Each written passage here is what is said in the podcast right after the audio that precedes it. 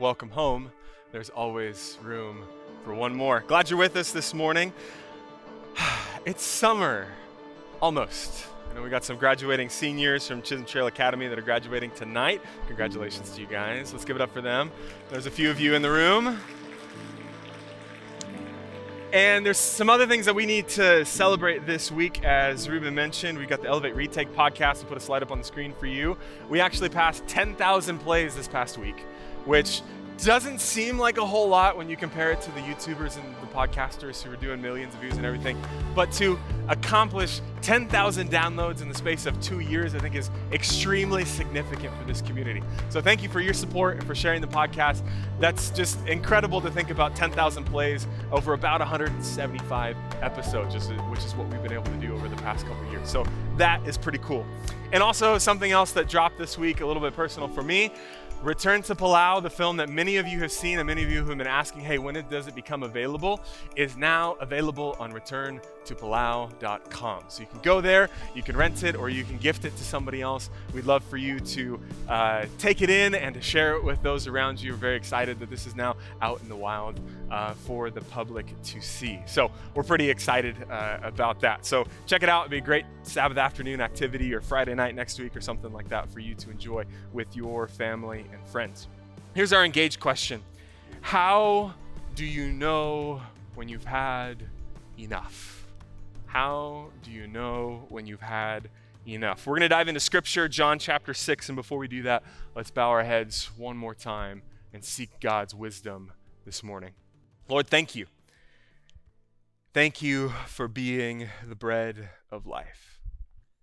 As we explore John 6, this morning as we continue this series. Hello, my name is. Would you sit down beside us and introduce yourself once again? In Jesus' name I pray. Amen. We're just beginning a series called Hello, my name is. It's Jesus' introduction to us through the I am statements in the Gospel of John. So, whether it's the first time this morning or whether it's a reintroduction today, I am pleased to introduce to you Jesus, the bread of life. We're going to be in John chapter 6. So, if you want to flip over to John chapter 6, go ahead and do so now. We'll also have it up on the screen. I was thinking as I was uh, putting this together this week, how do you know when you've had enough? And I was thinking at a time in, in my life when I knew that I had had enough food. There was a Pathfinder camporee. I was probably eight or nine years old or something like that. And it was a blast because it was one of the first Pathfinder camporees I'd been on. It wasn't one of the, the big ones. It was just our club kind of going out for a camp weekend. And my mom is smiling and nodding over there. I don't know if she knows where the story is going. She will in a moment. And over the weekend, it was just fantastic. I mean, it was like great food. It was honors. It was uh, fun. We were setting up the tents and doing activities and all that kind of stuff. And it came to Sunday morning. And Sunday morning was a little bit uh, of a difficult time because we're packing up tents in the rain. And if you've ever been camping, packing up tents in the rain is not so much fun because what has been your dry shelter is now no more. And you're just kind of out wet in in the elements and then you have to take the tent back home wait for it to stop raining and then put the tent back out or you're going to have a moldy mess when you get back right so it was Sunday morning. It was kind of packing up, and we had we had breakfast, and uh, you know, just the smorgasbord of uh, of eggs and, and potatoes, and, and, just good things to eat. And somebody also had these uh, little. They weren't they weren't pop tarts, but they were kind of shaped like pop tarts, and they were filled with some really good chocolatey goodness. And my eight or nine year old self said, Man, that's going to be really good. Now, mind you, I'd already eaten about a plate and a half of some potatoes and eggs and some other stuff. And I said, This is just going to be good. This is going to hit the spot. And so I tore that thing open and I chowed down on that little chocolate Danish thing. And man, did it taste good on the way down.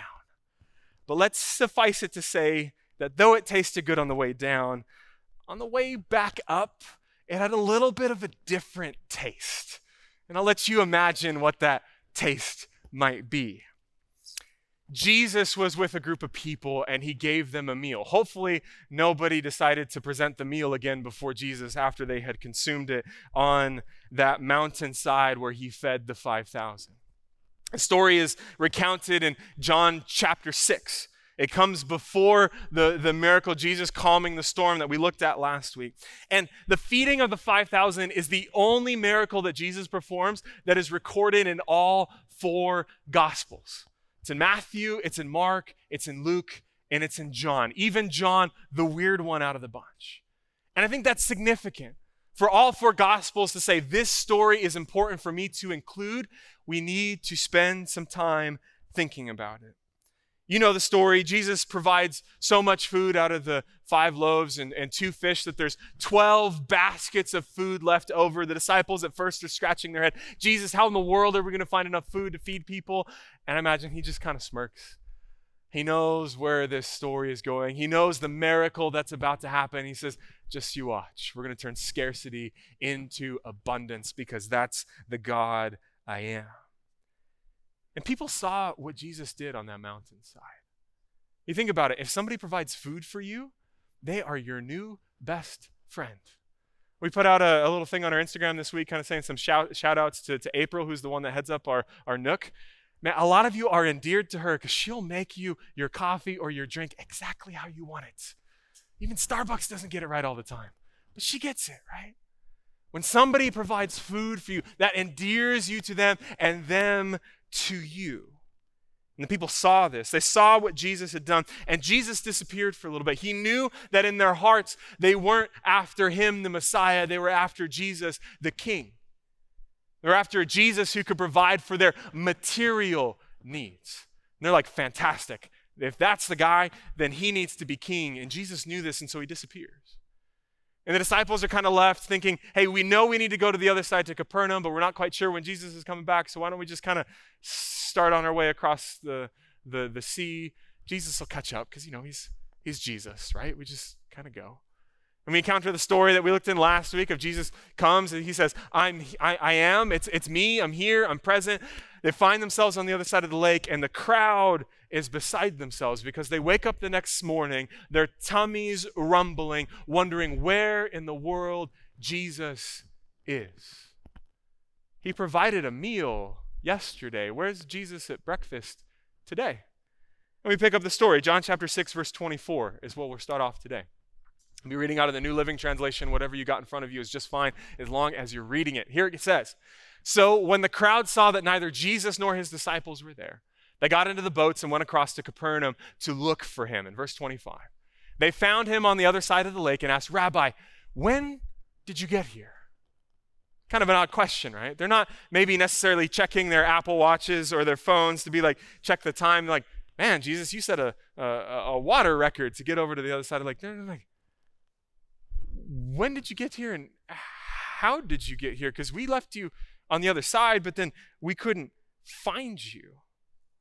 And what they really wanted to do was to get another meal. Rabbi, that bread and fish were pretty, pretty good yesterday. Could you do something else for us? You know, if someone can make bread appear out of nowhere, wouldn't you want to follow after them? Maybe we should, uh, maybe Jesus could fix some of our supply chain problems. You know, Jesus, can you take care of the baby formula thing that's going on right now? Like, that would be really great. The New International Commentary of the New Testament puts it this way A king would ensure their material well being. In wanting to make him king, they were thinking only of themselves. And that is antithetical to the way of Jesus. A me, me, me mentality that if only I can get another meal from Jesus, then life will be okay. No, Jesus has something better in mind, but it's going to take a little bit for them to realize it. Verse 26. Jesus replied, I tell you the truth. He calls them out on it too. You want to be with me because I fed you, not because you understood the miraculous signs. Verse 27. But don't be concerned about perishable things like food. Spend your energy seeking the eternal life that the Son of Man can give you. For God the Father has given me the seal of his approval.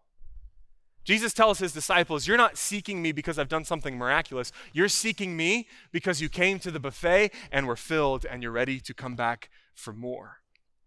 I did something to curb your hunger.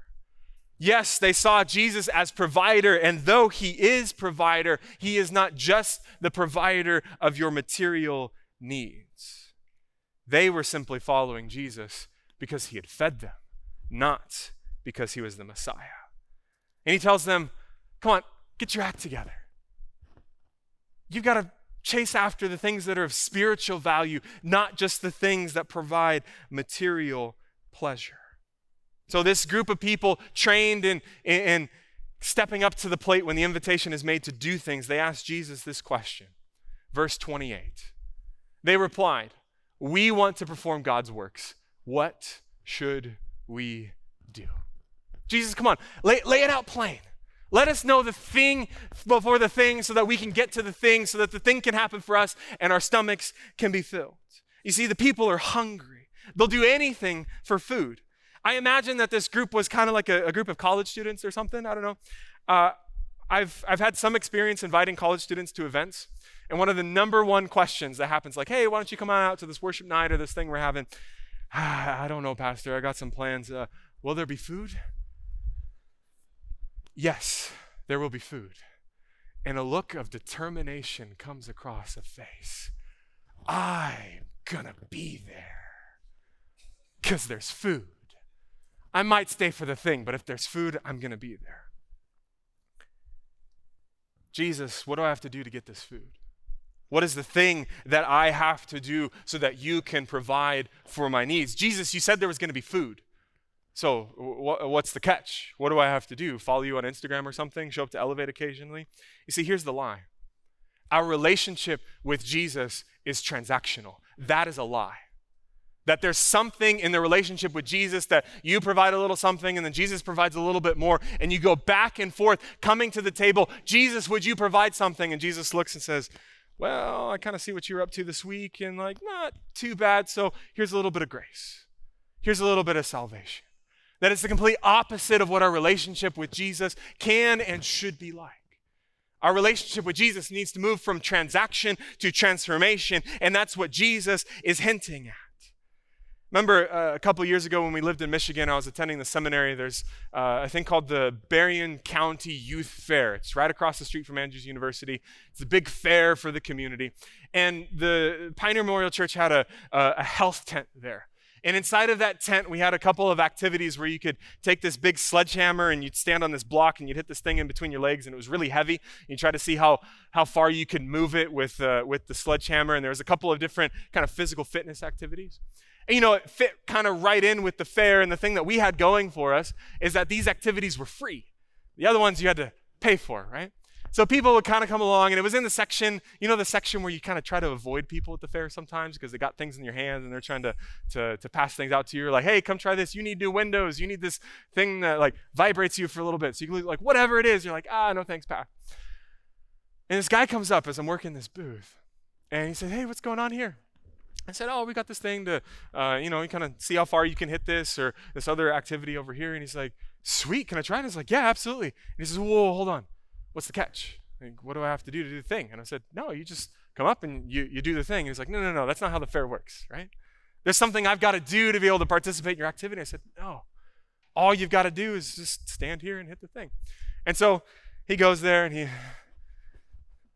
gets all bulked up and he hits the thing and it slides pretty far. And he and I are able to have a conversation because all those activities are just kind of entering wedge, conversations that we can have about health and, and about well being.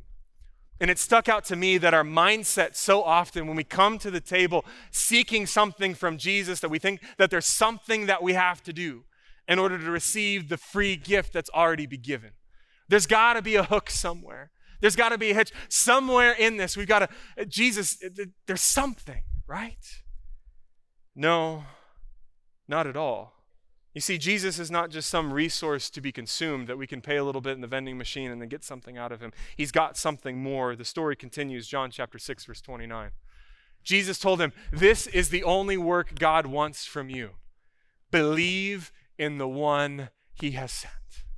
It says, If you believe in me, I will provide everything else. The only thing that God needs, the only thing that God requires is a heart turned towards God. Everything else He'll take care of. In fact, He'll even help you turn your heart towards Him.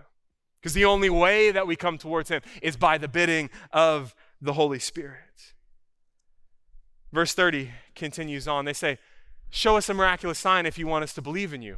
What can you do? Verse 31. After all, our ancestors ate manna while they journeyed through the wilderness. The scriptures say Moses gave them bread from heaven to eat. They're still in that mindset. We got to do something. Okay, we just got to believe. Okay, Jesus, like do the little miracle and then we'll believe. Jesus says, Come on. I'm, I, I, I gave you bread.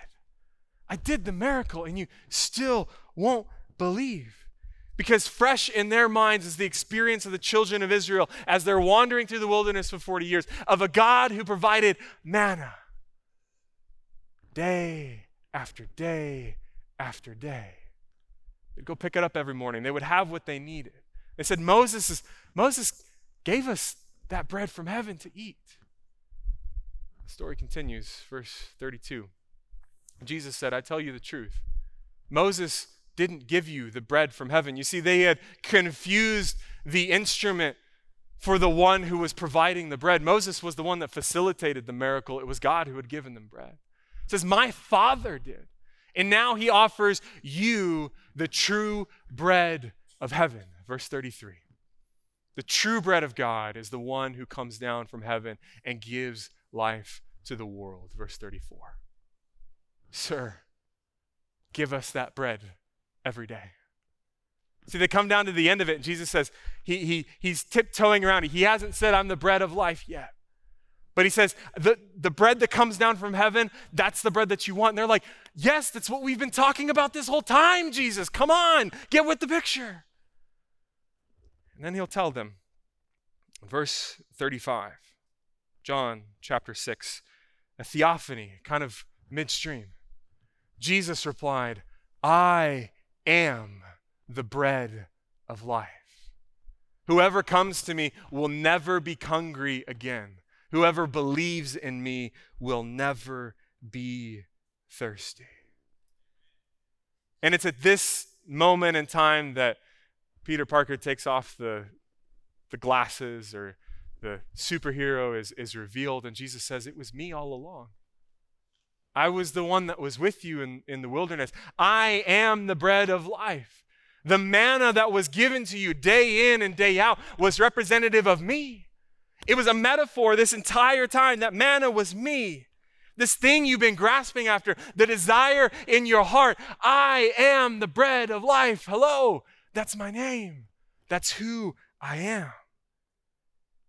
Jesus says if you're desiring to be satisfied, if you're desiring to be fulfilled, if you're desiring to be filled, he says, I'm the one that will satisfy.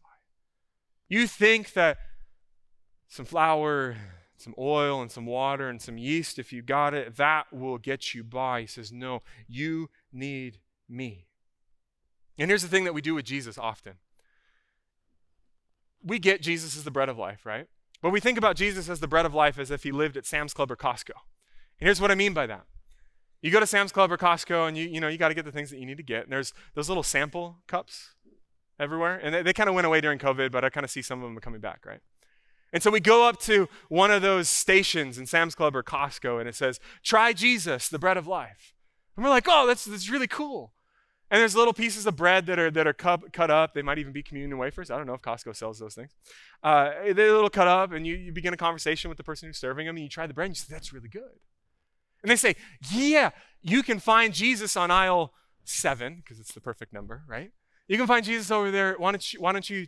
In, fact, we're doing a promotion that if you give him this coupon at the front door, you can take him for free.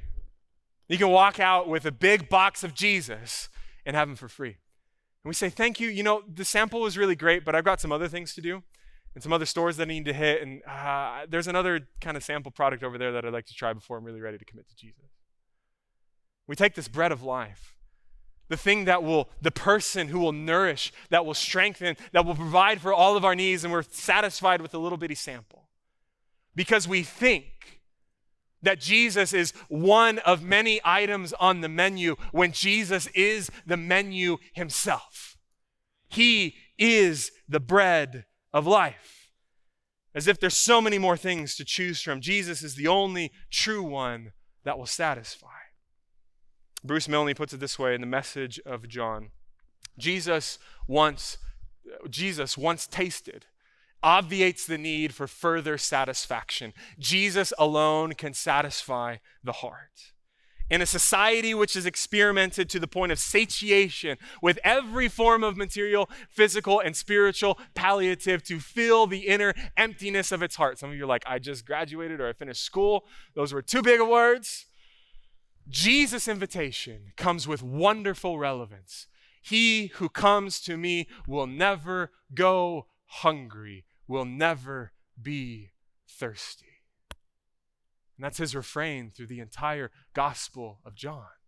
If you come to me, whatever desire you have in your heart, whatever need needs to be fulfilled, can be found in Jesus.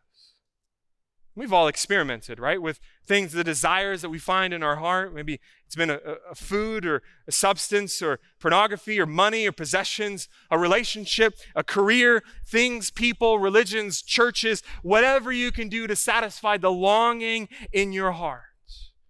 Ellen White puts it this way Thoughts from the Mount of Blessing, page 19. As we need food to sustain our physical strength, so do we need Christ, the bread from heaven, to sustain spiritual life and impart strength to work the works of God. As the body is continually receiving the nourishment that sustains life and vigor, so the soul must be constantly communing with Christ, submitting to Him, and depending wholly upon Him. It was Jesus in the Sermon on the Mount that said, Blessed are those who hunger and thirst for righteousness, for they will be satisfied beyond your wildest imagination. And Jesus says, I'm the one who satisfies you. Hello, my name is the bread of life. I can provide all of your desires. You see, in our desire for something, we encounter someone. When we're looking for love, hopefully we meet a person. When we're looking for value, when we're looking for belonging, we find people, we find community. The things in our life that we so desperately need are often best supplied by people. And your ultimate need of grace and salvation and of a purpose and of a place to walk in life is found in Jesus. So, whatever your desire is, whatever that something is, I hope today that you are able to encounter a someone. The gospel is not just something to be simply consumed as if you're ordering off the dollar menu at Taco Bell. By the way, I heard the Mexican pizza's back, right? Amen? Yeah. No, the gospel is a person who has extended himself to all. And though the Mexican pizza tastes oh so good, Jesus tastes oh so much better. It's the good good. And by the way, Jesus offers himself freely. We find this in the ensuing verses, John chapter 6, verses 36 through 40. But you haven't believed in me, even though you have seen me. He's talking to these people face to face. He's like, you, you see me, but you don't really get it. He says, However, those the Father has given me will come to me, and I will never reject them. Verse 38. For I have come down from heaven to do the will of God who sent me, not to do my own will. Verse 39. And this is the will of God. Let it be clear in your minds that I should not lose even one of all those he has given to me, but that I should raise them up on that last day. For it is my Father's will that all who see his Son and believe in him should have eternal life. I will raise them up at the last day. It's good news that Jesus is the bread of life. It is better news that the bread of life is for anyone. It says, Anyone who comes to me, will, I will not cast out. You see, Jesus is for everyone. Jesus is for you. Jesus is for me. He will no wise cast anyone out. He's for the husband and the wife. He's for the parent and the child. He's for the married, the divorced, or the single. He's for the gay and the straight for the transgender and the cisgender, for the Democrat and the Republican, for the Ukrainian and for the Russian, for the pro lifer and for the pro choicer, for the victim of a racial shooting and for the racist shooter, for the one who mourns and the one who rejoices, for the one who laughs and the one who cries, for the migrant seeking asylum, and for the military defender. He's for the trained and for the self taught, for the wealthy and the poor, the sober and the drunk, the hungry and the satisfied, the student and the professor. Jesus is for the addict and the enabler, for the influencer and the influenced, for the politician and for the civilian. He's for you and he's for me. He's for the broken and for the broken. For we are all broken. Bruce Milne puts it this way Message of John, page 111. Jesus is the answer to the needs of the human heart. The bread of life implies the fundamental, elemental role Jesus claims to fulfill in relation to the yearning of the human spirit. Since bread is a basic food universally, there's also the implicit claim that he fulfills this role for everyone. Caviar, like cake and confectionery, is for the few, but bread is for all. He is the Savior of the world. What I find fascinating about this, Jesus being the bread of life, is that our community engages in providing the bread of life to our community every third Saturday and first Thursday of the month.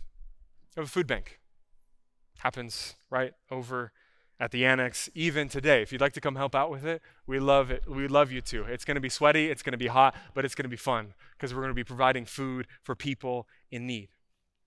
And I remember a, couple of years ago when uh, COVID had just been on the news for I don't know, 10 weeks or something like that. We had just shut everything down and we were wondering eh, how are we going to be able to keep the food pantry open? Are we not? Praise the Lord, we were able to keep it open for the entire time that some of the, the worship services were shut down. And I remember one of the first weekends we went to doing it every other week. And I remember one of the first food banks, we got the, the line of cars and they're, they're filled up in the annex parking lot and they're backed up all the way up into the fellowship hall parking lot. Because you remember that time, there were a lot of people that were losing their jobs, there's financial insecurity. People are just, all of a sudden, companies are like, we don't know what's going to happen with this. Uh, you better find work uh, somewhere else. I remember being in the line of cars and I encountered this woman who was sitting in the driver's seat and she's got uh, a teenage daughter in the, in the, passenger seat and then three or four other kids in, in the back row that aged probably five to, to early teens. And I engaged her in conversation. I said, Hi, how are you? Where are you from? Glad you came out this day. Just talking with her. And halfway through that conversation, she looks me in the eye and she pauses and she says, I just have to say thank you. Because this past week, I lost both jobs that I'm working. And until yesterday, when I found out about this food bank, I had no idea how I was going to put me- uh, meals on the table for my children because they're my pride and joy. They're what I they're what I live for. The reason I'm running myself ragged to provide for their needs. She said, "Thank you." And in that moment, the moment was not lost on me and it's grown ever sweeter since. That as we regularly engage in providing physical sustenance for the people around us, we, in a small way, are sharing the bread of life, who is Jesus. Because she says, I don't have to worry about meals on the table. I don't have to worry about being provided for. It gives me space to now go and job hunt. It gives me time to, to or it gives me time and money to, to put towards gas for my car so that I can go to job interviews and I can figure out how I'm going to do this because you guys are providing the meals that I need. And I think we can look at Jesus in the same way. He provides for our needs. No matter where we've come from, no matter where we're going, Jesus is our provider, not just someone to be consumed, but a person to know the bread of life. So it's my prayer this morning that you will taste of the bread of life today. That your time here in Elevate won't be just coming up to the sample stand at Costco and saying, That was nice. I'm to go try something else, but that you will leave from this place with a big box of Jesus, A box so big that the only way you carry it out is that you become one with the box. You know what I mean if you've ever moved anything heavy. You got to become one with that thing. My prayer this morning that Jesus will be what satisfies you. And in the, fr- the frantic pace that you may be running, chasing after the next thing that satisfies, may you pause this morning and consider that the bread of life is the last thing that you'll need to ever consider in your life, that you will be provided for. And then go and share that bread of life with someone else. See, knowing Jesus isn't just a part of Christianity, knowing Jesus is everything because it's in Him that we are provided for, that we have our life and our being, and we can know without the shadow of a doubt that grace abounds and that we can live in the kingdom of God, not doing anything other than believing in the God who sent Jesus, the one who died for our sins. Let's pray. God, thank you for being the bread of life. Thank you for being the one who is for everyone. Doesn't matter where we come from, it doesn't matter the, the things that we've been into this week. God, you are the one who provides. And God, we're seeking you this morning, not just to be another sample cup, not just to be something that we try, but something that we experience. That will hold on to you with reckless abandon, not because you provided for us that one time, but because we know that you are the provider, that you are the bread of life. May the br- blessing that the bread of life is fall afresh on us today. And may we leave this place knowing who you are a little bit better. Thanks for introducing yourself again, Jesus. Look forward to seeing you soon. In Jesus' name I pray. Amen.